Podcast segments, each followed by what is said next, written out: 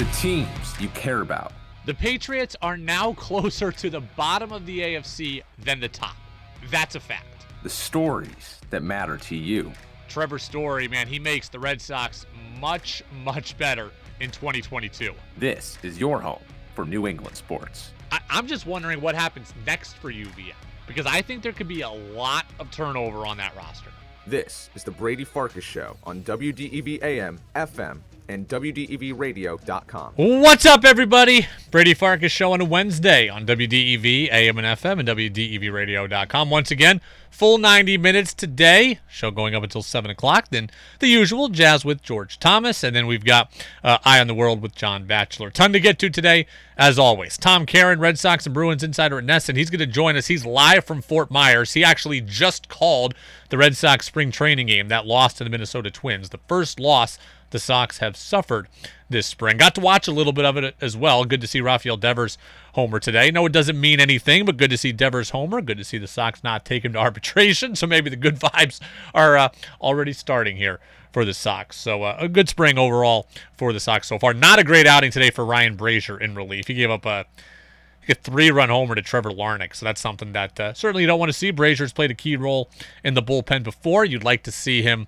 continue to be good this year, although you know his his role is probably not as big as it was in 2018. You know, Robles is a high leverage reliever for them, and Diekman and Barnes possibly. So we'll see how it all shakes out. We'll talk about the Red Sox. We got a bunch to get to. TC is going to join us here in a bit. We're going to talk about UVM hoops, kind of react to some of our interview yesterday with Alex Abrami. We are going to talk to Freddie Coleman live today, later than usual at about 6:40.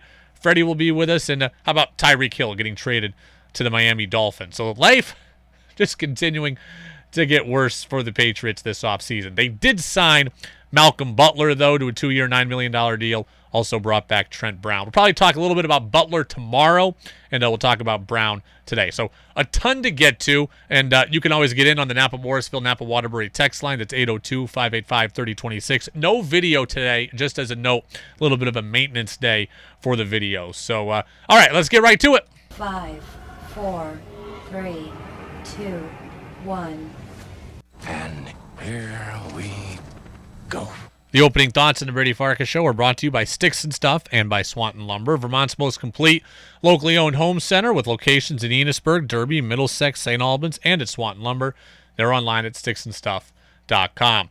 The newest Red Sox star, Trevor Story, got introduced today at Red Sox spring training. It was about I don't know, maybe 9:30 this morning. The press conference happened there in Fort Myers before that Red Sox loss. So let's just kind of hear what everybody had to say today. Let's kind of go around the room here. How about Chaim Bloom, Red Sox chief baseball officer? What can Story do to help the Bo Sox? Uh, we are thrilled to welcome Trevor and his wife Mallie uh, to the Red Sox family. Trevor's work on the field speaks for itself. He's been one of the most dynamic players in the game. Uh, he impacts the game in every facet at the plate, uh, in the field, on the bases.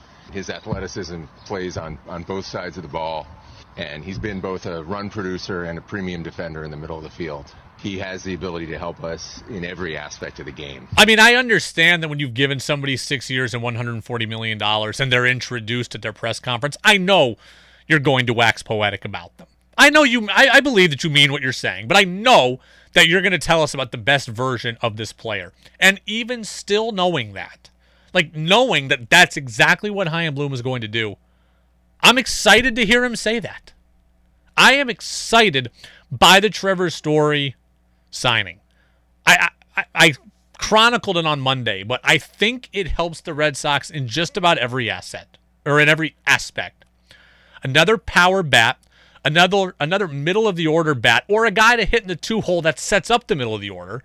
A guy who runs, I don't know if they're going to run him. I'll probably ask Tom Caron that question, but a guy who runs and runs well. 20 look, 20 home run potential, 20 stolen base potential. Willing to move positions certainly shows a degree of selflessness. Good defender, and he's been very very durable in his career. I I mean, let, let's pull up Trevor Story's season by season here, guys, because Trevor Story has been incredibly durable in his career. I think he's only had one stretch on the IL for any kind of significant period of time. Like 2017, first full year, 145 games. 2018, 157 games. 2019, 145 games. 2020, the COVID year, he played in 59 of the 60 games. And 2021 last year, 142. He has never missed in a full season more than 20 games. So 20 home run potential, 20 stolen base potential, good glove, a degree of selflessness, and a general constant availability.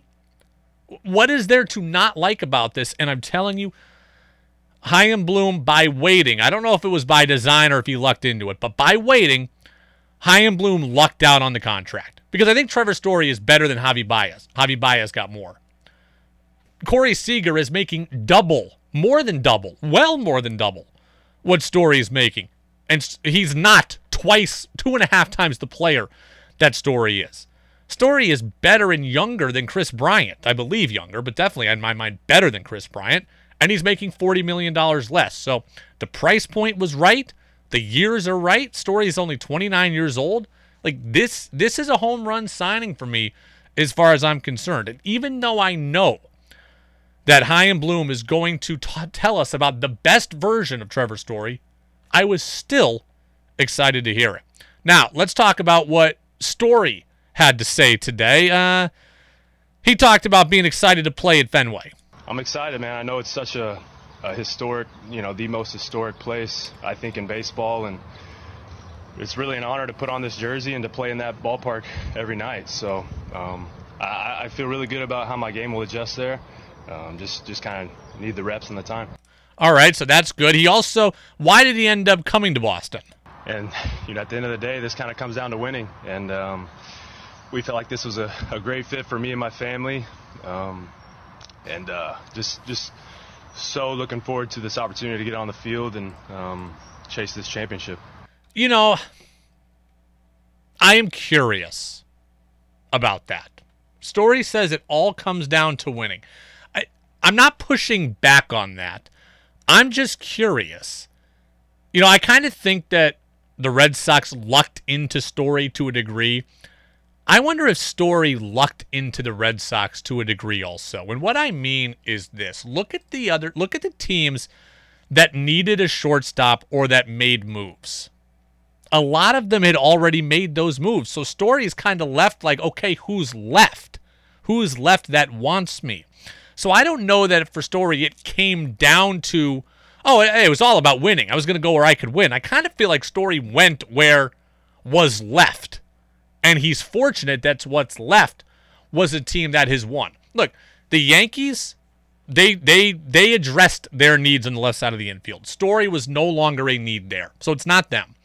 The Blue Jays addressed their needs, right? Like they they their dance card is full. They went and got Matt Chapman. Tampa's got Wander Franco. They can win. They don't need him. Cleveland's got Jose Ramirez. The Royals have a young infield prospect by the name of Bobby Witt Jr., who's phenomenal. The Tigers went and got Baez. The White Sox have t- Tim Anderson. The Twins went and got Correa.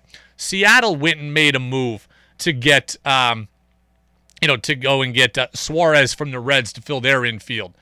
The Rangers had Seager and Semien. The A's aren't trying to win. The Orioles aren't trying to win. So really, who's left at that point? all that's left in the American League is the Red Sox, is the Astros, and was the Angels. The Angels we never heard connected to Story. So really, I guess at that point, what's it come down to? Comes down to the Red Sox and and the Astros. Now he could have won in both places. Totally agree with that. But did it come down to winning or did it come down to where was available? I don't know that any of the loser teams around the league and even those in the National League we never really heard connected to Story I, I don't know that they were ever in play. So, again, I'm sure he's happy he's going to win with the Red Sox, or has a chance to win, especially over the life of the six years. But when he says, oh, it all came down, I came here because I could win, I kind of feel like he came here because that's what was left. Everybody else had signed, and you're looking around going, well, who am I going to dance with now? And the Red Sox show up and they're like, well, here, you can dance with us. And it, it works out for, I kind of feel like they both backed in to each other. I really wonder if they both backed into each other. I look, I don't care at this point what got story here. I just care that he's here.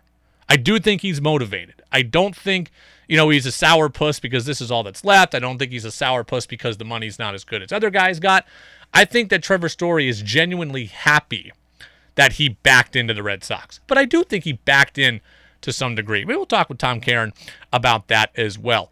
I also like what people are saying about Trevor Story. Here's Derek Holland, longtime major league pitcher, played with the mainly with the Rangers most notably, Giants, White Sox, some others, but he's bounced around. He's in the Red Sox camp on a minor league deal. He talked about Story. He he can hit for power, he can hit and get on base. He can move runners over. He does the, the things that you want to see a productive guy do. Mm-hmm. You know, he'll, he'll get you the long ball, but he'll also get you those base hits that are needed, work the other way. Just sounds like a winning player. Trevor Story just sounds like a winning player. And I don't pretend I'm not watching a lot of Colorado Rockies games. Like I, I obviously know who Trevor Story is and I've done my research and I've watched Story play a bunch and he's an all-star, but I'm not watching him play for 162. But fellow big leaguers are saying he makes winning plays. That's what I like to hear. 25 home run potential, 85, 95, 100 RBI potential depending on where he hits in the order. He'll play well at Fenway Park. He can run well. He can hit behind a runner, play good defense, good teammate. That I mean, that right there is a perfect testament. I love to hear that. We're gonna do more on Story certainly here as we move forward and as we actually see him in games, and probably more from his press conference tomorrow and all that. And um, you know, I'm sure TC will react to what he has. I, I got so many things to say about the Red Sox, but uh, I mean, look, let's look at Story a little bit more. 29 years old. He was finished fourth in Rookie of the Year voting his rookie year. He's been an All Star twice. He's finished in the top 15 of MVP voting three times. So two times Silver Slugger. I mean, he led the league in triples during the COVID season. He's had 20, mm, 24 home runs or more in every full season of his career. This this is a guy who I can go to battle with. Bogaerts and Story up the middle. Devers, who I still saw can hit today, he homered to left center. It was a shot. Dalbec, I, I'm just, I'm excited. I'm much more excited about the Red Sox today than I was on Sunday. Or, well, I guess Saturday night. The Red Sox have questions on this roster. But Story helps alleviate some of my concerns. They got questions at the fifth starter. They got questions about Sale, questions in the bullpen. I still don't love Jackie Bradley playing every day. But Trevor Story being there certainly gives me more confidence about where this team is going. It's the Brady Farkas Show on WDEV, AM and FM, and WDEVradio.com. Uh, Ralph says money is why he went to uh, the Red Sox. Well, no, I don't think he went there because of money. I think he went there because that's who was left on the dance card. So um, there you go. I think that's I think that's why this happened. Now, maybe, again, maybe the Red Sox money was better than Houston's money if it came down to that. But, you know, I, I and that's probably the case. So maybe money did factor in a bit, but it, I mean, we're only talking about maybe two teams competing at that point. Tom Caron, he was there today at Trevor Story's introductory press conference. What did he see of the newest Red Sox infielder? We'll talk to TC. That's next on WDEV. Looking for the latest information on the Red Sox? Not only is David Ortiz a Hall of Famer, but he is one of the best of the best. How about the Bruins? Are they a Stanley Cup champion? Probably not as presently constructed, but they're a playoff team. And you've come to the right place. We talk now with NESN insider Tom Caron Baseball isn't boring because there's still nothing like the communal gathering of fans at a baseball game. On The Brady Farkas Show on WDEV AM, FM, and WDEVradio.com. Welcome back in, Brady Farkas Show here on this Wednesday on WDEV, AM and FM, and WDEVradio.com. Joining me now, as he does every single Wednesday at this time, is our guy, Red Sox and Bruins insider at NESN, Tom Caron. TC, how are you? I'm well, Brady. How are you? Excellent. I know your time is a little more limited today, so let's get right to it. Press conference was this morning. High Chaim Bloom, Sam Kennedy, Alex Cora, Trevor Story. What were your early impressions of Story, the Red Sox version? Yeah, you know, he's an impressive guy, and, and, and down here in Florida, talking to High Chaim Bloom and Alex Cora about him, that's that's one of the things that really uh, kind of blew them away in the process. We know what he does on the field Uh, a guy who's shown a lot of power, albeit uh, you know maybe adjusted because of the altitude in Colorado. Tremendous defense uh, in the field and and got speed. So they knew all that. Uh, but you hear more and more people talking to him tell you about what a what an impressive guy he is uh, off the field as well. And and you know for the first big money long term contract of the Chaim Bloom era, uh, I think he checked off a lot of boxes in addition to what he can bring to the team on the field.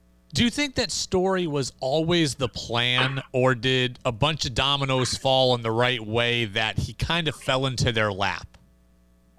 Yeah, that's a really good question. I, it, listen, Chaim Bloom is not the type of guy who goes into a, an off season with with one plan. I've talked to him about this. He's always got multiple plans going. If this happens, we'll do that. If that happens, we'll have to do this. Uh, if this guy goes here, maybe we'll counter there. So I, you know, I don't know if they went in targeting him in the off season. Could they maybe tried for Freeman? Word is they were in on that, uh, but didn't want to go as long. Uh, were they were they maybe kicking the tires on Correa? I know that Alex a big fan of uh, of Correa, so uh, probably were in on all of it. Uh, but then ultimately, when when when Story says I'll play second base because I think this is a place that I can win, uh, and Xander Bogart says, I, I love this guy coming in, even though maybe he's a threat to me in the future. I think once everybody was on the same page, it became an easy deal for them. Yeah, I was going to ask you about Bogaerts. We're all focused on what this deal means for his future. What does it mean, if anything, that Bogaerts was in the recruiting of Story?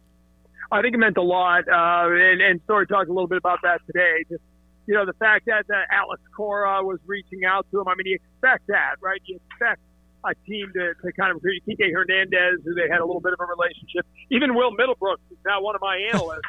uh, they used to work out together, and you know, Will sent me uh, a picture of some of the texts he was sending story last week. You know, pretty funny talking about you know uh, Houston's underwater and the humidity is going to kill you, and the, the tax rate in California you don't want to go there. New York smells like garbage. You know, it's pretty funny, everybody. But but what you brought up, I think, was the biggest factor. The fact that Xander Bogaerts, uh, a guy who plays his position, uh, said, "Listen, I, I want you here. You make us better. Uh, I want to win. I, I think we know we've got two championships since day one. Xander Bogaerts is is the ultimate winner. He's a guy who who really doesn't have a huge ego, considering what a superstar he is. Uh, and, and so I think that meant a lot to story and really helped close the deal. I have two questions about the 2022 Red Sox as a result of this signing. One, how does Alex Cora handle the lineup? That's six everyday players that are right-handed. How do they handle that?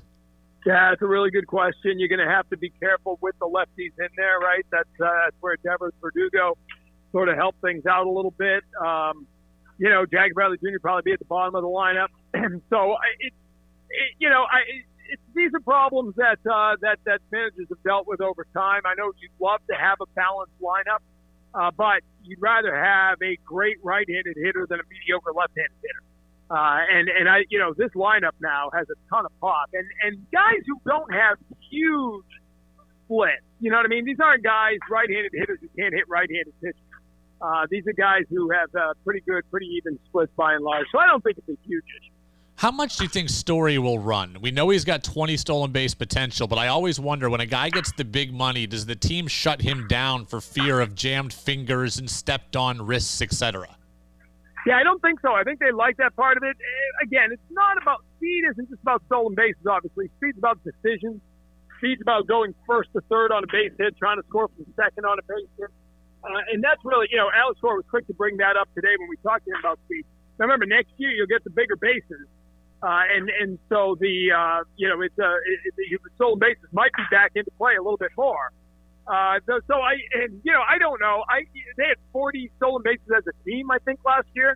He had or or yeah they, they had 40 and, and you know he had what half that. Yeah, he had 20. So I mean whatever he brings winds up being a huge huge advantage, and it, just having that threat on the base paths makes this a better team. Tom Caron, Red Sox and Bruins insider and NESN with us here on the Brady Farkas Show on WDEV, AM and FM, and WDEVradio.com. Yesterday at about uh, 3 o'clock, I was really mad at the Red Sox and ready to rip into them over the Devers arbitration trial that was coming. And then all of a sudden, two hours later, they had reached an agreement on an $11.2 million deal to settle. How big a deal is to not take him to court like they took Mookie to court?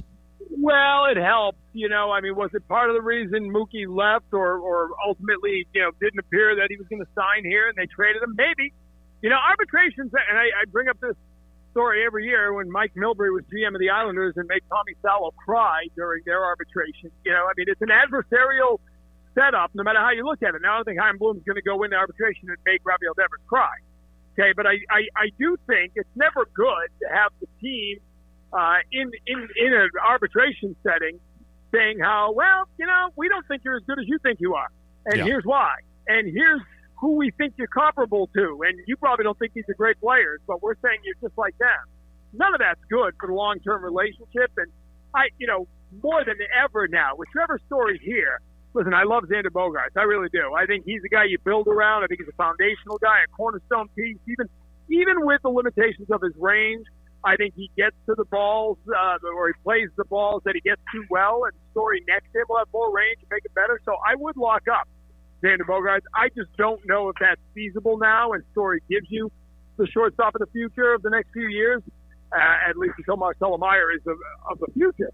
But but my point being that Devers is probably the guy you really need to look at locking up now, and, and so this helps that process. Well, I'll get you out of here on a Bruins question. Trade deadline was uh, this at the uh, Monday. They get Hampus Lindholm, the big defenseman. They sign him to an eight-year deal. Let me ask you though about Jake DeBrusk's comments the other day. DeBrusk says that uh, this this stretch was really hard on him. I'm like, buddy, you asked for the trade. You invited all of this stuff. Do you see it the same way I do? Yeah, I do. And and you know, I, I listen. Once you ask for a trade, once you go public with your unhappiness with your situation, it's all self-inflicted, man. I mean, anything anything you get at that point on, you, you brought on yourself. And and so and yeah, I'm sure it was tough on him because the reaction is something that a player doesn't want to have to deal with. But but again, it's tough on you because you made it tough on yourself. So don't cry about it. Don't whine about it. Uh, by and large, he has it on the ice. You know what I mean? We've you know, he's had some of his best uh, best games here uh, since all of that. I thought it was interesting. I really thought when they they extended him and locked him up, it was to make a trade. I was surprised it didn't happen, but you know, he's got a chance now to be an important part of a team that's going to go to the playoffs. We'll see what he does. Yeah, we will see what he does. But uh, Jake DeBrusk certainly now has the clarity that uh, he says he lacked for the last couple of uh, couple of weeks now. He said I think wait, three months it's been. So Tom Caron, Red Sox and Bruins insider at NESN. TC, I know your time is limited, so I will just let you go. We will talk next week. So TC was yeah, he just came off the field a little while ago from that Red Sox spring training game. You know, running around the locker room, running around the complex, still made time for us. Appreciate that, but uh, yeah, certainly don't want to keep TC uh, you know too, too long on a day when he's working down there in Fort Myers. So it's cool to see him as I watched some of that game. You know, he's doing the sideline reporting stuff. I saw him talking with Xander Bogaerts. Look forward. I didn't hear that portion of uh, of the uh, of the game of the broadcast. We'll look forward to maybe seeing it uh, on social media later, seeing what Bogaerts had to say. I'm sure TC asked him about stories, so if we had more time, I would have asked him about it. But you know, we'll talk to TC again in seven days. As for the DeBrusk comments, I'm glad that he agrees with me, of course, and like I, you know, a lot of what I said yesterday. Bruins are going to be back in action tomorrow in an important game against the Tampa Bay Lightning. I think there's so much that TC said, even in what you know, whatever he had, eight minutes today. There's so much that TC said that's valuable. How important is it that Xander Bogaerts helped recruit Trevor Story? And does it mean anything for the future? I think I think that's a really important question. We're gonna have Buster on tomorrow too, so we can ask him also. I mean, I, I don't know. I got to think about this probably overnight. Did Bogaerts say, "Look, I'm worried about this year only right now. I'll worry about next year next year"? Is Bogart saying, "Look, let's just take this thing right now, this year at a time, and Trevor Story makes us better now, and then we'll deal with it moving forward"? Maybe that's how he looked at it. Maybe uh, Bogaerts looks at it like, "Hey, I'm going to be out next year. I'm going to be out, so I could care less that this guy is going to threaten my position. Just don't threaten it now. And he can have it next year, and we'll do everything we can to win this year. Maybe Bogaerts looks at it that way. Does he look at it selflessly and say, I'm just going to deal with this year now, and Story makes us better for this year? Does he look at it with indifference, like, hey, it's not gonna, not going to be a problem in the future because I'm not going to be here? I don't know. I tend to think it's more selflessly that Xander Bogaerts wants to win this year, and Trevor Story helps the Red Sox do that. That's what I believe. So we'll, we'll see. I, I don't know exactly what his motivation is here, but uh, we'll talk to Buster tomorrow, see maybe if we can come to a consensus on where exactly Xander Bogaerts is at right now. Phil in Berlin says, make sure that the bosses send you down to Fort Myers next year. That would be fun, wouldn't it? Like a week of the Brady Farkas show, live on site in Fort Myers. That would be incredible. I, I would love. I have, you know, I've done the Super Bowl four times. I've never done spring training. You know, it's one of the few things in radio I haven't done. I've done America East tournament games. I've done the conference final. I've done I've done all the Super Bowl. I've done all that. I've never done spring training, and I do think that would be incredibly cool. So we'll uh we'll see. But you send an email to uh you know news at radiovermont.com and we'll see if Ken and Corm maybe can get a can get a hold of it. We'll see what happens. So thanks to Tom Caron, Red Sox and Bruins insider at NESN. Freddie Coleman is going to be with us about 635, 640 today. You know, sometimes we play one and not the other. Sometimes we just do one on the podcast channel. Freddie, I wanted him on live today to, to talk, uh, you know, Tyreek Hill going to the Dolphins, to talk about the Celtics who are in action tonight against Utah. So CBS News Update is next. And then what's next for UVM basketball? That's next on WDEV. Your chance to be part of the show is on the text line at 802 585 3026. Now it's back to the Brady Farkas Show on WDEV AM, FM, and WDEVradio.com.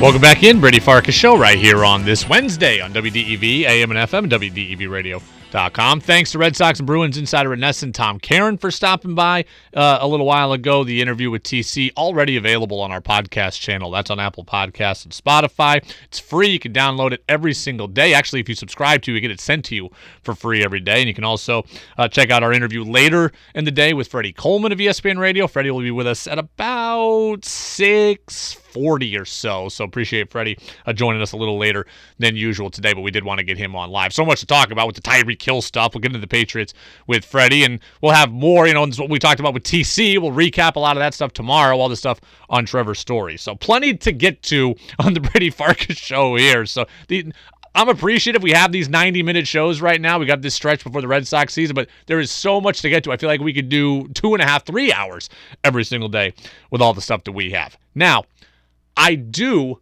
want to go back to the interview we did yesterday. The interview we did yesterday with Alex Abrami of the Burlington Free Press, kind of putting a bow on the situation with UVM men's basketball and what happened in their season and what's coming next for the program. So a lot of stuff that I want to get to out of Catamount Country. So we talked about it with Alex Abrami of the Free Press. I asked him about kind of who's coming back for this program next year? Because there's a lot of guys that could come back but have a you know with the covid year some guys are not going to come back. So here's alex on who he thinks is coming back. Finn sullivan cam gibson are back. Ryan davis you know they honored him on senior night with ben shungu and justin mazzulla and isaiah powell. Uh, but he still has one more year of eligibility like isaiah does.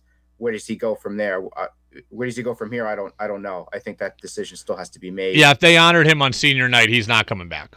That that's my gut is that Ryan Davis is gone. So look, I don't know if he's going to go pro. I don't know if he's just going to graduate. I don't know if he's going to go do what Stef Smith did and be to, be a grad transfer. But my assumption is that Ryan Davis is going to be gone. So you're gonna you're gonna lose a lot from this year's UVM team heading into next year. There was some good news from Alex though in there also. He thinks that Finn Sullivan's coming back. He thinks Cam Gibson is coming back. And he didn't mention Robin Duncan being mentioned, uh, being uh, honored on senior night, so I got to assume he's coming back. That's all good news.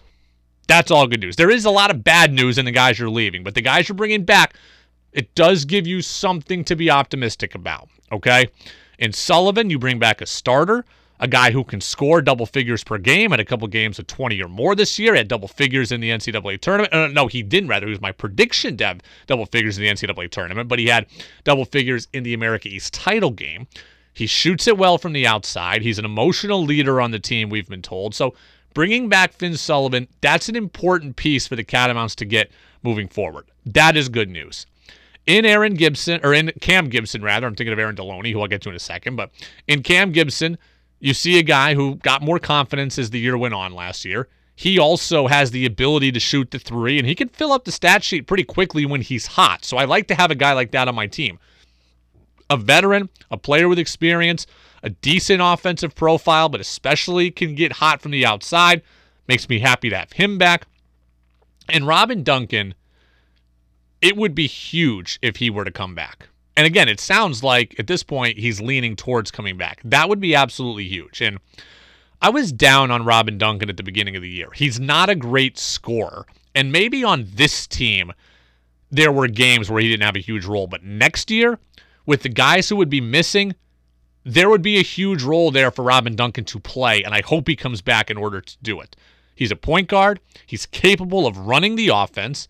He was better overall offensively this year. Not a great shooter, but he certainly can use his size and strength to get to the bucket and can finish around the rim. So if he and he's a long and lengthy defender, he's a good rebounder. He helps on the defensive side of the ball. I like Robin Duncan way more at the end of the year than I thought I was going to at the beginning of the year. I th- I think he actually would play a huge role next season. He still won't score 15 a night, but if he can add 6 or 7 a night, do the little things well, be a leader as he is as an upperclassman, absolutely going to be huge for this team next year. So if Duncan, Sullivan, Gibson are all back, in addition to the aforementioned Aaron Deloney, you'd have a pretty good nucleus there. You'd still be missing a lot, an awful lot. Your two best players, Davis and Shungu, they'd be gone, the two most productive players in the league. I mean, that's damn near impossible for most low major teams to to replicate or to replace. They have enough talent coming back to still be good. There's a lot to overcome there. And when you throw in everything else that they'd be losing besides just Davis and Shungu, it is going to be a real challenge. And Dustin in Northfield on the Napa Morrisville, Napa Waterbury text line kind of segs into that. He says, Who all is UVM definitely losing next year? Well, Ben Shungu's definitely done. His his eligibility is up. Bailey Patella is definitely done. His eligibility is up. Eric Beckett has transferred. That's three that are definitely gone. Justin Mazzulla told us that he's done, so that's four. Isaiah Powell told us that he's done, that's five. I think Davis is done at UVM, whether he plays college basketball or not. That would be six. Like, that's six players you'd have to replace. So, again, Duncan, Sullivan, Gibson, Deloney coming back, that would be a huge start, but there is a lot on that team that uh, that you would certainly miss. And that kind of leads us into our next point from Alex Abrami, again, who was with us yesterday. Alex Abrami, the award winning Burlington Free Press sports writer, is what he said about kind of how good UVM might be next year. I think what they have coming back, um, and given the, the state of the conference, they should be the overwhelming favorite next year. And that's yeah. that's a good position for them. They're, they're, are they going to be in a spot where they were this year, knocking on the door of a of an NCAA win? No, I don't think so. I don't think you can say that now. But now, overwhelming favorite, Alex says they'll be in the conference next year. I am admittedly not up enough on what the other teams are doing and recruiting and who's leaving and how their rosters shape up right now. I, I'm not there right now in my knowledge of the rest of the conference, but I do, you know, I do know this. Stony Brook's leaving. They're always pretty good. So they're gone. So the league definitely is easier there. New Hampshire's losing all their best players to the transfer portal. So they're going to be in the tank, I would imagine. I think Albany's going to be a lot better next year. But I still think it's fair to say that UVM should be the favorite. I think they have enough talent to be the favorite. I don't think they're going to go 17 and 1 in the league next year. I don't know if they're 15 and 3 in the next year. And I think Alex is kind of saying that. I think they're the favorite. I think they're good. I think they'll be able to compete for a regular season title and another NCAA berth. But I don't think we'll be as excited next year about the program as we are this year. I mean, this year, 17 and 1, 13 seed, chance to win. Next year, it feels like UVM is back in that, you know, maybe they're 13 and 5 in the league. Maybe they're 12 and 6 and they get a 2 seed. They got to go on the road and maybe they can battle it out there. And if they get in, they're a 15 or a 16 seed. I, I just, I don't I don't see a team that can win 27 games next year.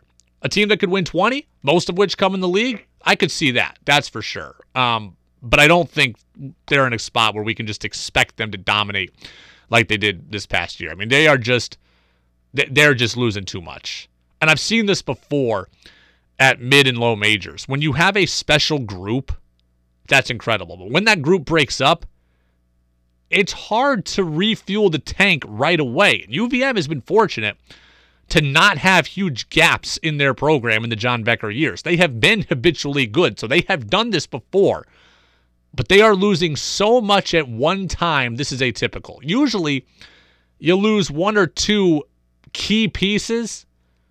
I mean, we're talking about we're talking about four starters next year. That is atypical and that is tough to kind of overcome. And it's it's part of the reason why basketball wise, I, I wondered last week if this is the last dance for John Becker.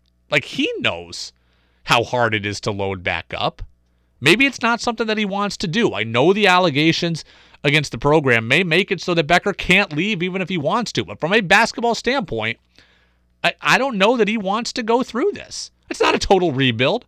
They're, they're not total garbage. But look, I mean, look, Ryan Odom left UMBC, right? Cupboard started getting bare. He left.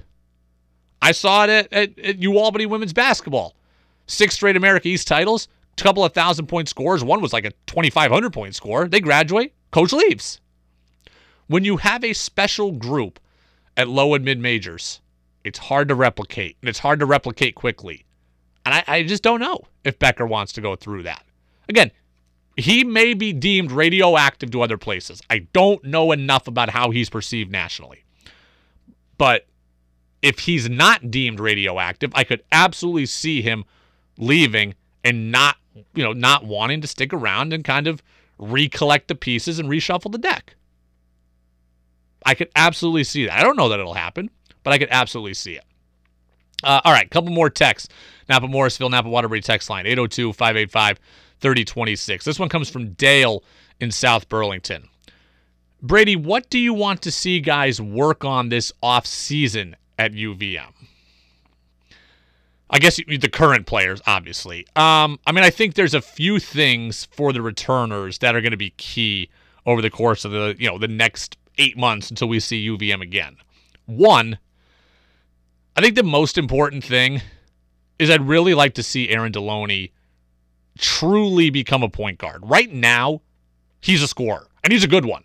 And he could get away with it this year because Ben Shungu was so ball dominant. Ben was going to have the ball in his hands, so Deloney could kind of float around the perimeter, get the ball, and shoot. If Deloney is truly going to elevate this team and truly going to elevate as a guard, he's got to be able to be a point guard too. I don't want to take away his scoring ability, but I want to see him run the offense, put guys in good positions, be a leader on the floor, and play 25 minutes a night doing that. Robin Duncan can do that. And when he's doing it, Deloney can do what he likes, which is stand on the outside and shoot in the corner. But when Duncan isn't in, or if Duncan's not here, then Deloney needs to be able to man the offense, helm the offense, and carry the offense from the point guard position. So that's number one. Number two, I want to continue to see Finn Sullivan develop his ability to go to the basket. Finn Sullivan's a very good athlete. He is not just a standstill shooter. This year, I think he had to be largely a shooter. Davis is there. You don't want to clog up the lane. Benny's got the ball. You kind of want to stay out of his way. So this year, I think Finn Sullivan fit that shooter role. But moving forward, I'd like to see him continue to develop his ability to go to the basket or at least show the ability more if he's already got it. Good vertical. He can get up in the lane. Pretty good with his left hand as well. Threw down some very good dunks this year. So, like, he, he has it in him. I'd like to see him continue to develop that overall versatility moving forward. There have been guys in this program who I think are, you know, largely perimeter players. Uh, Ernie Duncan, I thought was largely a perimeter perimeter player. I don't think Finn Sullivan has to be that way. I think Finn Sullivan can be a guy who can get the ball, put it on the floor, go to the basket, absorb contact. He's big, he's pretty strong, and he's got the ability to finish around the rim. So I, I, I like Finn Sullivan's game. And while he went cold at times this year, I do think he's got a real possibility to to be a guy who can succeed while you know, also getting down low. All right, let's get to the last one here on from Alex Abrami talking about the state of the UVM arena. Are we getting this thing or not? I have heard so many different stories and backwoods channels about this. Where are we at, Alex? I think we're in a waiting period. I, I haven't. I did a story a year ago about this, and I think they're, um, like they're still doing work at, at Gutterson, and um, the student center. So I, I think there's it's tough to say, but I think it's still in the works. I don't think yeah. it's not dead. Um, the the fundraising is, is still there um, from um, from Tarrant. Um, you know that's not, from what I understand, that's still going to happen. The thirty million dollars. It's just a question of when, not yeah, if. That that's not the news that I wanted to hear. The arena is on, but it's delayed. It's stalled. I mean, look, people on social media are becoming skeptical if this is ever going to happen. I've gotten private messages from people saying, you know, that this is up or that's up or this is delay or this. You know, I mean, I don't know what's credible and what's not, but the bottom line is there's snags and there's delays, and that's that's not good. This new arena for UVM was supposed to be open next year. You can't help COVID. I get that. I get delays and things because of COVID. But if you want to bring this program forward, you need to make the commitment, make the investment, and then follow through. When John Becker expressed frustration two weeks ago, I thought he was digging at the fans. I believe he was digging at the administration. Do you remember what he said on March? Uh, what is this, guys? March 10th. I know people around here uh, you know, take it for granted. You know, this is really the hard thing to do. Yeah, I think he's talking about the administration. The people in the administration, in the athletic department, in the university community, they're the one who takes it for granted. And I think this arena is one of the great sources of John Becker's frustration. Like before the arena was getting built, we knew that Becker wanted the arena built. It was a frustration to him that it was that that there was no arena in the plan. Now that it's being built, he's excited about it and now we've got a snag. Like, I think he looks at it like, ah, the administration thinks we can put this on the back burner. They're good enough. And I think Becker wants a bigger commitment, a bigger investment. And this has to be part of what he's talking about. I had somebody tell me privately that, you know, Becker wants, you know, more of a commitment from the administration. I mean, this has to be what he's talking about, right? What that person is telling me. This just has to be it.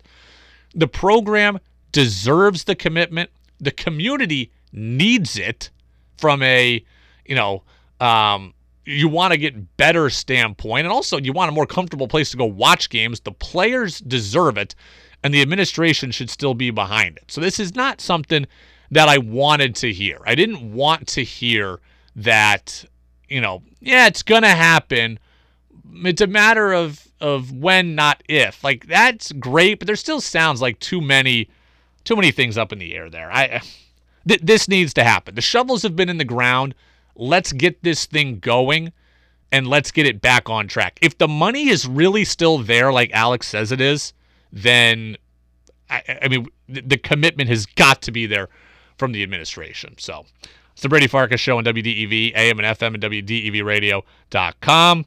All right, let's see here. Um, I have so many things that I want to get to. I I want to. We're bringing back the midweek news news dump. We haven't done the midweek news dump in a little while, but uh, here's what we're gonna do. We're gonna take a break, and then we're gonna combine the midweek news dump with who's saying what. I don't have time to just get to who's saying what right now. I went so long with UVM, so we're gonna combine the midweek news dump with UVM or with uh with, with who's saying what, and we'll we'll bring you a bunch of sound that I still have that I still want to get to. I do have time for maybe one more quick text. This one is from uh, Joe, who's all the way up in St. Albans, who says, Brady, I'm going to miss Benny. He's one of the all time great catamounts. Do you think his number will ever, ever get retired? Wow. That, that's a discussion for a different day. Do I think that Benny's number will be retired? Um, wow his number 24 going up in the rafters. I would say it's possible, but I would say that it is down the list right now. Like it's certainly not going to happen quickly. It took Sorrentine and Coppenrath 15 years to get their number retired. Benny being a local legend, that would help him, but I don't think we're there yet. I don't think we're at the point where we can think about it yet. But I do think Benny's going to have a place in this program's history uh, when everything is all said and done. It's the Brady Farkas Show on WDEV. Okay, midweek news dump. Who's saying what? That's next on DEV. Think you know sports better than Brady does? Text in with your thoughts at 802 585 3026. Now it's back to the Brady Farkas Show on WDEV AM, FM, and WDEVradio.com. Yeah, yeah.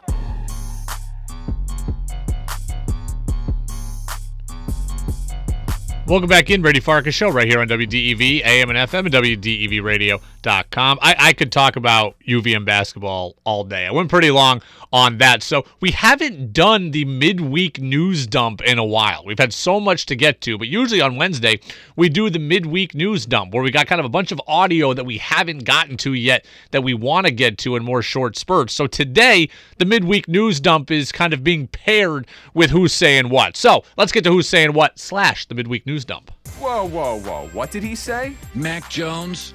Good lord. Mel Kiper's got to slow down on this. Mac Jones ain't going to work, folks. It's not going to work. You just got to come to terms with it. It's not going to work. They really said that? Every damn thing is politics and race, and I'm losing my mind over it. It's time for Who's Saying What on the Brady Farkas Show on WDEV AM, FM, and WDEVradio.com. Who's Saying What? Brought to you by Vermont Laser Wash. That's Central Vermont's home of unlimited car washes beginning at just $20 a month. For a free car wash, the listener just needs to text the word Vermont to 30 and then 400. So $20 a month, unlimited car washes. One free one, text the word Vermont to the number 30 and then 400. So, look, at this point, I just kind of throw my hands up and shrug my shoulders and say, well, it's Murphy's Law. What can go wrong will go wrong. And it continues to go wrong in the mind of the New England Patriots. Did you saw this deal by now? I presume it happened a couple hours ago. The Kansas City Chiefs traded superstar wide receiver Tyreek Hill to the Miami Dolphins of all places in the Patriots division for five draft picks. First off, another NFL stunner. And we're going to do more on this tomorrow, or we're going to ask Freddie Coleman about this here when he joins us in the final segment. I, again, I just throw my hands up. I have an NFL reaction itself, and that is, wow, what a stunner. And I have a Patriots specific reaction. And as for the Patriots, I'm just, again, I'm throwing up my hands. That's all you can do right now. The Pats off season just largely gets worse. Murphy's Law. What can go wrong will go wrong. Let's get to the audio cut. Here's Robert Griffin III, Heisman Trophy winning quarterback, ESPN analyst. Now, here's him talking about Hill to the Dolphins. Let's get the soundbite in here to, to justify the segment. I like the scheme with what Mike McDaniel uh, will be able to do uh, with Tyreek Hill. He'll allow any quarterback to push the ball down the field because he's just simply faster than everybody, whether it's on a football field, on the track, or at his home. Also, with the Dolphins, for the bag, he's going to a state with no state income tax. So he really got he checked the boxes there. Yeah, Hill gets a big extension to go to Miami. I guess the way that this kind of went down is that Davante Adams forces his way out of Green Bay and gets to the Raiders and gets a massive extension. So Hill says, "Hey, hey, I want a massive extension." I, he couldn't get it with the Chiefs, whatever. So then he says, "You know what? I want to leave." So he leaves, and he get, ends up getting to Miami. And yeah, Snow state income tax. So Tyreek Hill's doing good in the wallet as a result of this move. But from a Patriots perspective, it, that, and that's where my gut goes first, right? For the league, it's a huge deal. It's good offseason fodder. It might change the balance of power a bit, and it, it changes how good the Chiefs are. That's all great. That's all fine. They're all true talking points. I'm worried about the Patriots. And the Dolphins are a team that I initially thought the Patriots could have swept this season. Those games against the Dolphins are two critical and crucial wins the Patriots needed. And now you don't even have that. Those two wins are not guaranteed, and in fact, I'd say that both are extremely hard to get. So we did it the other day. We're trying to figure out where the Patriots are going to win games. So we're trying to figure out where exactly, you know, they might be able to make up some ground here or there. In the division was part of it, and you don't have that now. You're better than the Jets. You are now no longer better than the Dolphins. Simply put, you are now no longer better than the Dolphins. I know that Tua is whatever to a lot of people, but the Dolphins offense is now surround that now surrounds Tua. Tyreek Hill, Jaylen Waddle, among the most dynamic and fast and quick receiver duos, I'm sure, in NFL history. DeVante Parker, Cedric Wilson, tight end Mike Gesicki, couple of running backs. They just signed tackle Terron Armstead yesterday to help the, the, what has been a bad offensive line. the Dolphins may not be ready to win the Super Bowl with Tua, but they are certainly more menacing and threatening than you on paper. And that's just another team that fits that exact same bill. So, look, if the pa- the Patriots cannot afford to have wins taken off their schedule, and if they get one or two less wins as a result of the Dolphins getting better, then the Patriots are screwed. We, I mean, we did this earlier this week, right? We've done this before. How many teams are the Patriots better than? Well, we think that they're better than the Jets, they're better than the Jags, they're better than the Texans, they're better than Pittsburgh, they're better than those four. The teams that they were battling with, Miami, Cleveland, Indy, now all make moves, all of them better. The Patriots are right now, you know, the 11th best team in the AFC. Maybe some carnage happens around them. Maybe they can capitalize on something. Maybe someone gets injured somewhere. And maybe the Pats get lucky. But right now, it feels like a what can go wrong will go wrong situation for the Pats. As for the league as a whole, the big winners in this deal are the Dolphins. The big winner is the league itself that we're still talking about football on a day I want to be talking about Trevor Story and the Red Sox. Anyways, the big winners are the Dolphins, the league, and then the AFC West teams. The Chiefs just got worse. They still have Patrick Mahomes, so I'm not writing them off either, but they just got worse, and those other teams in their division all got better. So the winners, Dolphins, the NFL, the AFC West, losers, the Chiefs, and maybe the Patriots. Because now the Dolphins are that team that just might be able to sneak around how good everybody else in the AFC is, and they just might be able to wiggle themselves into a seven seed or something like that. The, the Patriots just might be the second biggest loser in this entire deal. And, you know, the NFC continues to be a loser too because they have just been absolutely, you know, look, I know he's not, I know Hill's not leaving the NFC, but the, the NFC is not only losing everybody, they're not getting anybody it really seems like, except for Aaron Rodgers coming back and Tom Brady coming back. And those are big gets, but by and large, the NFC has been left in the dust here as well. All right, it is the Brady Farkas show. It's Who's Saying What slash the uh, midweek news dump here on WDEV. Uh, all right, let's get to this. I've been so down on the Patriots. I got to give you one piece of good news. I said largely I throw my hands up, and largely the news has been bad. There is one good piece of Patriots news lately, and that's that the team brought back Trent Brown on their offensive line. Here's Mike Giardi, the NFL Network, on that. Well, they had real interest in La'el Collins, but obviously that was before he got released. Then there was some conversation after the fact, but I think the salary demands were a little too high for Collins. So they retained one of their own in Trent Brown. And quite frankly, Trent never wanted to leave. He took the visit to Seattle. He stayed overnight. Nothing got done there. He wanted to come back to New England. He said it over and over again how he just fits here. He likes the culture. He loves playing for Belichick. Yeah, largely an offseason that's gotten bad and gone poorly for the Patriots, but th- there's your positive. It's a good move to bring Trenton Brown back.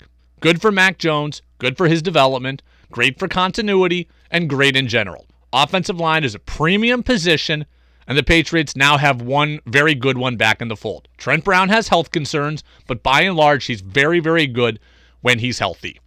And the Patriots got him at what is a great deal. Two years, $4 million guaranteed. Most of the contract is tied to incentives. Like, it's a great deal where the Patriots only have to pay him if he's healthy and performing. Like, I, I question Brown in this deal. Like, I would think he could get more, and he's got to sing for his supper. I wouldn't love that if I were him. But, you know, the Patriots got a great deal. And on Brown's side of things, like, doesn't this go along exactly with what we were talking about yesterday? I mean, this is exactly the situation we were talking about yesterday. What motivates a player? What motivates a player? For some, it's money. Tyreek Hill was motivated by money. He goes and gets a record setting contract. He wants out of Kansas City. He leaves a Super Bowl roster to go to a team that's not as good, to a quarterback that's not as good. Why? He wants the money. He's already got a title. So that's not motivating him apparently anymore. He wants money. So that's fine. That's what's motivating him. For some players, playing time, an opportunity is what motivates you. And for some, it's comfort. And Mike Giardi points out there that Trent Brown felt comfortable in New England. I mean, that has to be the reason because money's not the motivating factor. The ring is not the motivating factor because Trent Brown already has one too, and the Patriots, they're not in a position to get a ring. So that's not it. What's motivating Trent Brown here clearly is comfort. And I think it's interesting to note in this case, Trent Brown's comfort has to really lie with Bill Belichick, does it not? So for all the hand wringing we do over Belichick, and we'll ask Freddie some more about Bill Belichick too and how much we should be trusting him now. For all the hand wringing we do on Belichick, we got to give him credit here. Because Josh McDaniels has left, so it's not like Trent Brown came back because he likes working with him. Dante Scarnecchia is gone, so it's not like Trent Brown came back because he liked working with him.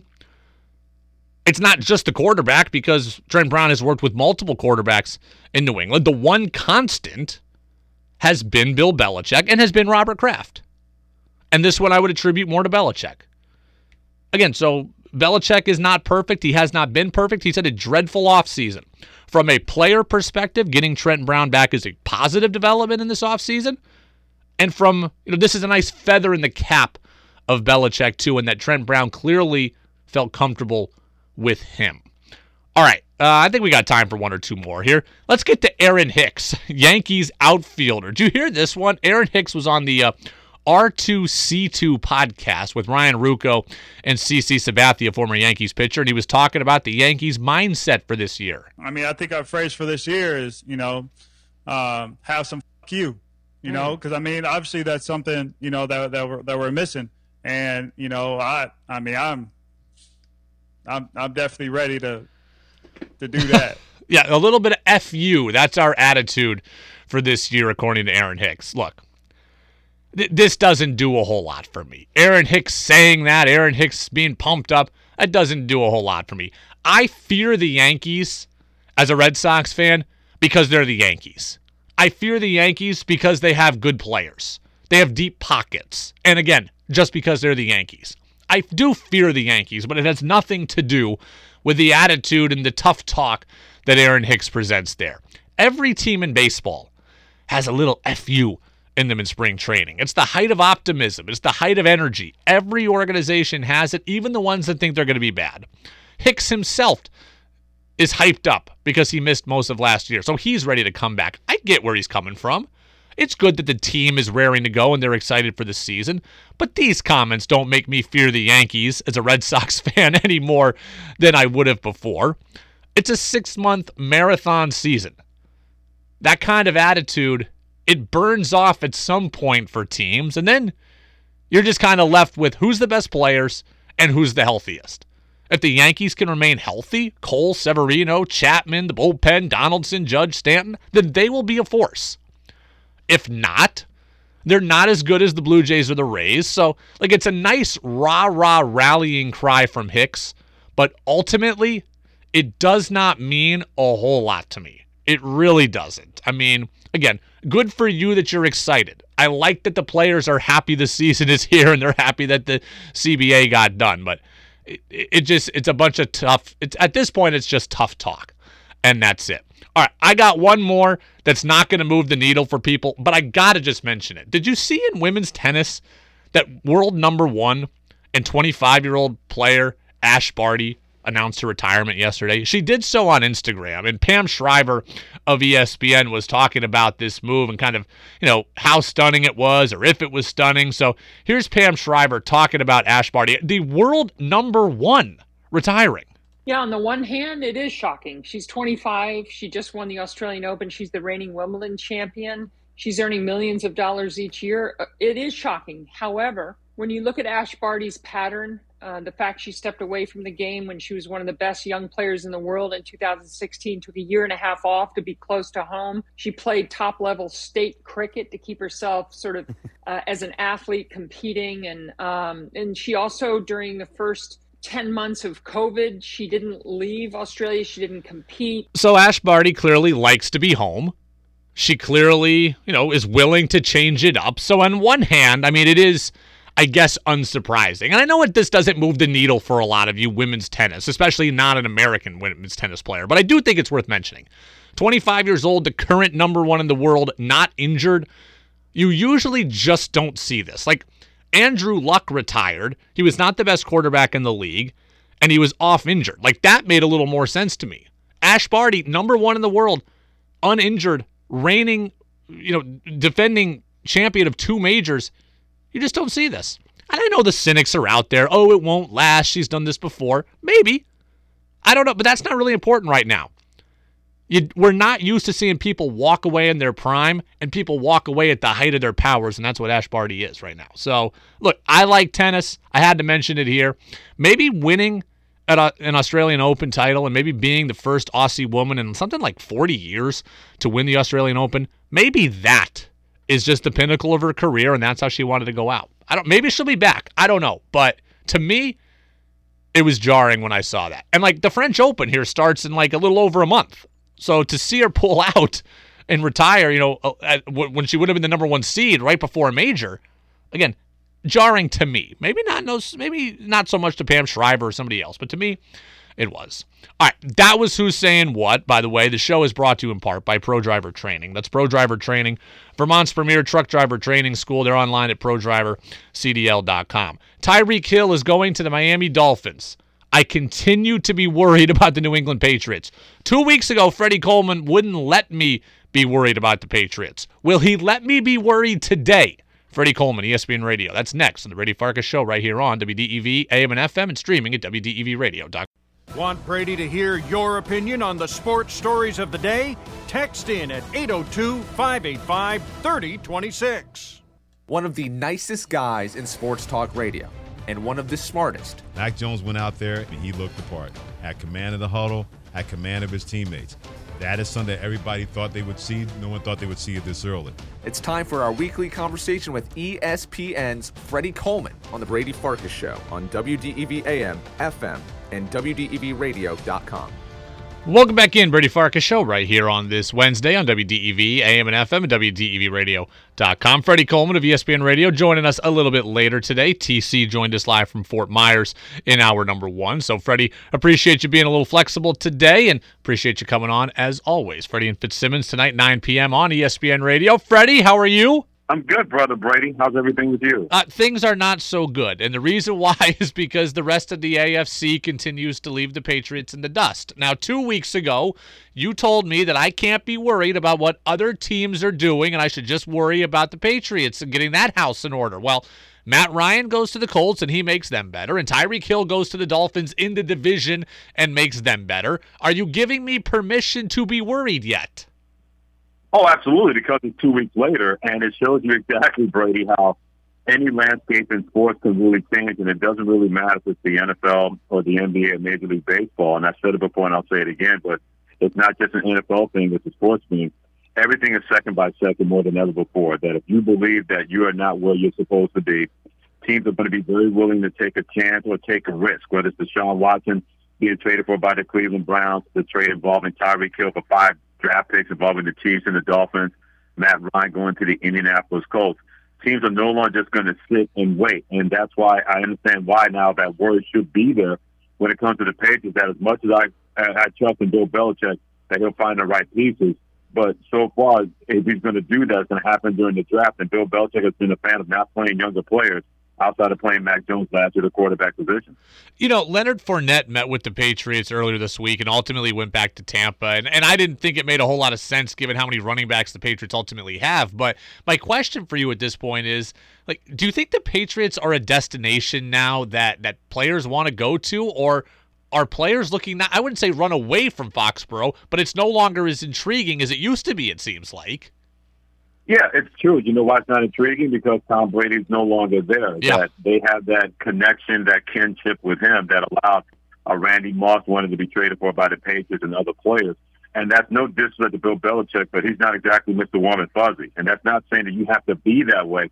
You have to have some kind of connection with players besides the money aspect from that standpoint. And that's where Tom Brady was able to came in, was able to come in because he was a guy that you wanted to play with, you wanted to rally around with him and that no matter what was going on and not going on Bill Belichick, at least your Tom Brady has that buffer in between that. Not having that buffer right now, maybe Matt Jones can be that guy. I don't know. Right now, that pocket is empty regarding that standpoint and regarding that subject. But if you're the New England Patriots, more than ever before, you have to really worry about pitching and patching, and that used to work back in the old NFL when they first got this thing going. In the new NFL, where people are going to take chances on talent and out talent you, and they'll trust they'll be able to do that despite the coach Bill Belichick. that would be a major, major concern right now in modern football in the NFL when it comes to the Patriots. You know, locally, the drumbeat of criticism is growing when it comes to Bill Belichick. And I'm not saying that everything that he does needs to be questioned. He certainly has still made great moves. But I am asking you, at what point does does Bill Belichick lose this cloak of invincibility where he can never be questioned? Boy, Brady, that's a really great question because it's really hard to try to dismiss the past when you got to live in the moment, especially in the National Football League, and really, when you think about it, really professional sports. I don't know if we can use that cloak of invincibility of Bill Belichick, mainly because everybody has either caught up in the situation of the Patriots or gone past them when it comes to teams like their whole AFC West, for example, where they're not just standing pat and allowing Kansas City to do this, what Joe Burrow was able to do to the Cincinnati Bengals in year number two, and other teams making these kind of moves. So whatever cloak of invincibility, more than ever before, you got to go out there, you got to find talent, you got to develop talent, you got to put that talent on the football field. The days of finding these diamonds in the rough and hoping that they're able to elevate themselves over their draft grade or over their draft position, those days are long gone for the New England Patriots. And Bill Belichick, I'm hoping if you're a Patriots fan, that he's smart to realize that and say, yeah, we better go get talent and we can develop that talent instead of trying to find a diamond in the rough and making that a centerpiece of our football team, no matter what position that is. Freddie Coleman, ESPN Radio, Freddie and Fitzsimmons, 9 p.m. and it's the Brady Farkas Show. Freddie always with us here on Wednesdays on WDEV. We're going to do a lot more, you know, tomorrow on the Patriots and Tyreek Hill and all this stuff. So let's move over to the NBA. Uh, you know, we're coming up here. We're less than 10 games to play in the season. The Celtics are getting ready to play the Jazz here in a little while now. I mean, the, the Celtics are closing in on second place in the Eastern Conference. Are they, I mean, are they title contenders at this point? Oh my God, I, I would say that anybody that's in the top four of a league or the conference, not named the Chicago Bulls, you can look at them as a title contender. And yeah, it all depends about matchups, especially in the first round matchups, because you can face a Brooklyn Nets team in the first round, and if Kyrie Irving is able to play and there's no vaccine mandates the way we've seen in New York, that's a legitimate team that can win an NBA championship. There's absolutely no doubt about it. No matter what Ben Simmons is not going to do for the Brooklyn Nets in the regular season and in the postseason, but this Celtics team and Brady, what did we talk about early in the season? We said this team has to have the ball run through Jayson Tatum, Jaylen Brown, and other guys have to fill those roles. That's exactly what has happened. We've seen that from Robert Williams. We've seen that from Marcus Smart. We've seen that from Al Horford. We've seen that from Payton Pritchard. They bring in they bring in um, the team that got from the San Antonio Spurs and Young. He's been able to fit in. When you have two superstars, or at least a superstar in a half in that situation, and other guys understand their roles and have that kind of chemistry, it makes things a lot easier because now you know where the ball is going to go, who it has to go to. But then other guys, when they're able to step up, they absent and don't take away from the stars getting their way. So they are a legitimate contender to get to the NBA Finals because even though the East is better, it's still a wide open Eastern Conference, and there aren't any teams in the Eastern Conference that should scare people enough to say that's who everybody's chasing. You know, I know that you and I are the same on this one. Neither one of us really likes rankings, power rankings, etc. But let me so let me ask the question a different way. When it comes to young players in the league, who's your favorite young player to watch? And Tatum's in that group, Morant's in that group, Luka's in that group, Trae Young. Like, which young player do you like to watch the best? There are too many choices, but I'm going to say Ja Morant of Memphis because night after night, he does a lot of things that people don't see. People don't realize what kind of leader and what kind of gravitational force Ja Morant is on the Memphis Grizzlies, especially he doesn't make it about him. He can have an off the hook game, and he's always celebrating with his teammates. He's always pumping his teammates and what they're doing over how special a player and how special a season that he's really had. And Luka Doncic of the Dallas Mavericks, I, I pay any kind of money to see him. Same thing with Jayson Tatum when it comes to the Boston Celtics or Devin Booker or the Phoenix oh. Suns. There's a lot of terrific young talent around the NBA. But Ja Morant has that it. And you don't have to know what it is, but you know it when you see it when it comes to that Brady. And he's had that it factor ever since he got to the NBA.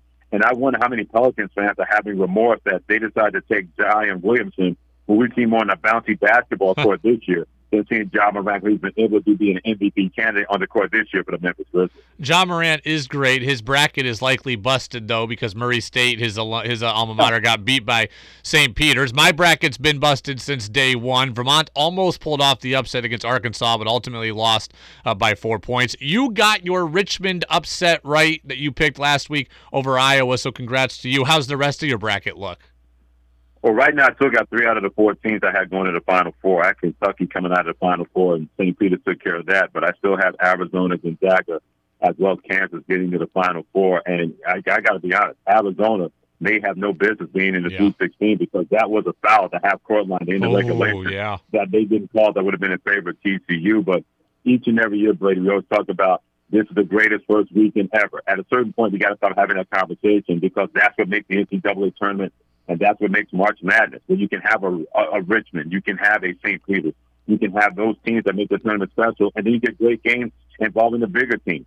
Baylor, North Carolina, one of the best teams I think anybody has seen all year. That was a second round tournament game. So that's always been the beauty of NCAA tournament that for every Richmond, for every St. Peter's, for every Miami out of the ACC as a bottom seed, that you're going to have these big moments involving big teams, either surviving and advancing, either against smaller conference teams or against bigger conference teams as well. Well, Freddie, as I get you out of here, I'm always amazed by your breadth of knowledge, and I could throw anything at you, and you seem to have an answer for it. Uh, did I see that you were on Canadian radio yesterday doing detailed Toronto Blue Jays previews, or did I make that up? You did not make that up because uh, my friend Kelly does a great job with that sports program that services Toronto and as well as Montreal. So I've been on Kelly McDonald's show more than a minute, but I just love sports and I love everything, especially with baseball. I know baseball takes a hit and they deserve it because they brought it on themselves, but that AL East is going to be Oh. mad competitive. Where you got Trevor Story now at the Boston Red Sox, Aaron Judge going to get that long-term extension from the New York Yankees. We know how good they're going to be. The Blue Jays getting Chapman not only as a stick in your lineup, but you're hoping that he's going to be better than the 200 strikeouts that he had last year. But he solidifies the hot corner at third base, and that team was one game away, right behind the Yankees and the Red Sox.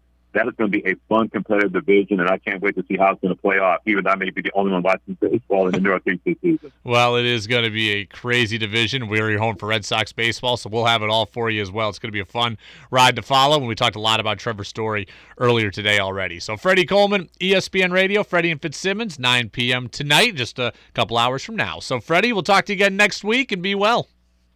Sounds good, Brady. You too, my friend. I can't wait to chop it up again. Yeah, me too. Freddie Coleman, one of the best. Freddie and Fitzsimmons coming up tonight at 9 p.m. Yeah, I love what he had to say about the Celtics. The Celtics, man, they are they are playing so well lately. And I know they just beat the Thunder and all that. Like that the last game, you know, uh, what, two not la- last no, two nights ago against the Thunder wasn't all that special. But uh, tonight against Utah, that's a game I'm excited for it because the Jazz are a good team too, perennial playoff team over the last couple of years. So we'll see exactly. I, I'm with Freddie.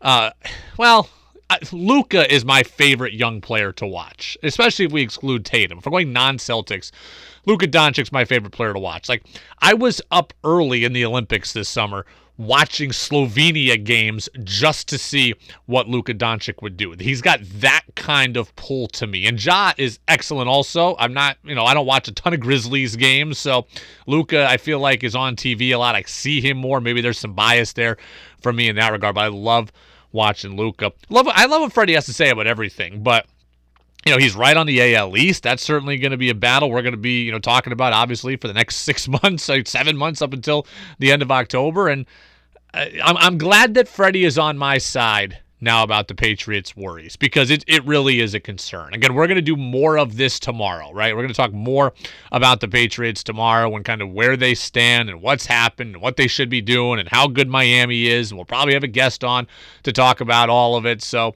it's just, it's not a good situation.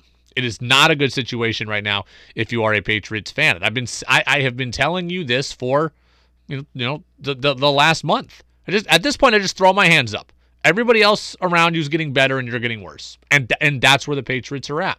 I'm not saying that the Patriots are awful. They're still well coached, although there's good stuff in there with Freddie that we'll get to tomorrow about how much you can question Belichick now. They're still well coached. They have a lot of familiar names on the coaching staff and we think that they have a you know a, a, good young quarterback a good young quarterback. A good young quarterback they haven't surrounded with weapons in the way that miami has now surrounded Tua with weapons. So uh, there's lots to get to on the patriots. We will do that tomorrow. We'll have more uh, i, I want to recap tomorrow what tc had to say about the red sox and the trevor story stuff. So we, we are just flying through here on the Brady Farkas show. Thanks to everybody who got in on the text line. Napa Morrisville, Napa Waterbury text line is always open for you at 802-585-3026. Thanks to Freddie. Thanks to TC. Jazz with George Thomas. Coming up next, go download the podcast, everybody. It's free. Apple Podcasts and Spotify. I'll see you tomorrow. It's WDEV.